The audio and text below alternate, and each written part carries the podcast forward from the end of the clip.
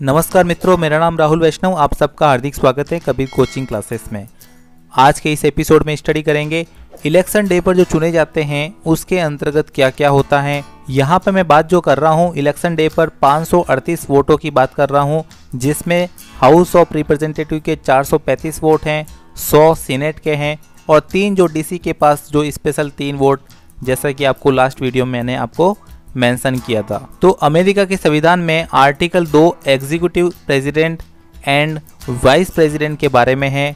इसमें लिखा गया है कि हर राज्य अपने तरीके से तय करेगा, क्योंकि संगात्मक राज्य हैं, फेडरलिज्म है वहाँ पर अमेरिका में। संगात्मक राज्यों के पास शक्ति बहुत होती है अपने अपने संविधान होते हैं अपने अपने सिस्टम से कार्य करते हैं केंद्र केवल संकेत करता है, हर स्टेट का तरीका अलग होगा और हर स्टेट का अपना तरीका अलग होगा कि वो किस तरह से अपने राज्य से इलेक्टोरल कॉलेज के व्यक्तियों को चुनकर भेजेंगे। जैसे कि कैलिफ़ोर्निया राज्य से तिरपन हाउस ऑफ़ रिप्रेजेंटेटिव के और दो सीनेट के मेंबर लोग चाहिए निर्वाचक मंडल में तो कैलिफ़ोर्निया के कोई एक जिला मतलब कांग्रेसनल डिस्ट्रिक्ट जो कांग्रेस के हिसाब से ज़िले बनाए गए हैं, अर्थात परिसीमन आयोग जो भारत के हिसाब से हैं अर्थात वहाँ पे तीन तरह के डिस्ट्रिक्ट हैं एडमिनिस्ट्रेटिव डिस्ट्रिक्ट स्कूल डिस्ट्रिक्ट और कांग्रेसनल डिस्ट्रिक्ट तो मैं वहाँ पे कांग्रेसनल डिस्ट्रिक्ट कॉन्स्टिट्यूंसी की बात कर रहा हूँ। तो मैं आपको कहना चाहता हूँ कि हाउस ऑफ़ रिप्रेजेंटेटिव के हिसाब से और कांग्रेस के हिसाब से कौन कौन सा जिला है?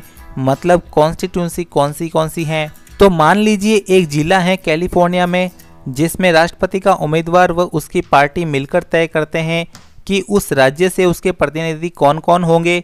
तो 55 प्रतिनिधियों की सूची बनी होती है।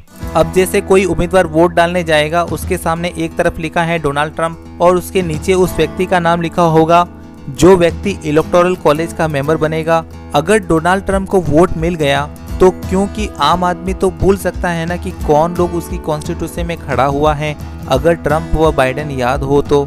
और उसका विपरीत पक्ष वाला भी लिखा होता है, जैसे जो बाइडेन के नीचे ब्रैकेट में उस व्यक्ति का नाम जो इलेक्टोरल कॉलेज का मेंबर चुनकर आगे जाएगा। इस तरह 3 नवंबर को अमेरिका के 50 प्रांतों में इलेक्शन डे को इलेक्शन होगा और लोग वोट डालने जाएँगे। प्रेसिडेंट के उम्मीदवार का नाम लिखा होगा और उसके नीचे ब्रैकेट में उस व्यक्ति का नाम लिखा होगा जो इलेक्टोरल कॉलेज में जाएगा। अगर ये व्यक्ति इलेक्शन जीत जाता है तो। और इस तरह से सारे सीटों पर इलेक्शन हो जाएँगे। तो इस तरह से इलेक्शन डे पर इस तरह की गतिविधियाँ होती हैं by the voters so this is all about this video and thanks for watching video so please like share and subscribe this video and don't forget to press the bell icon of my channel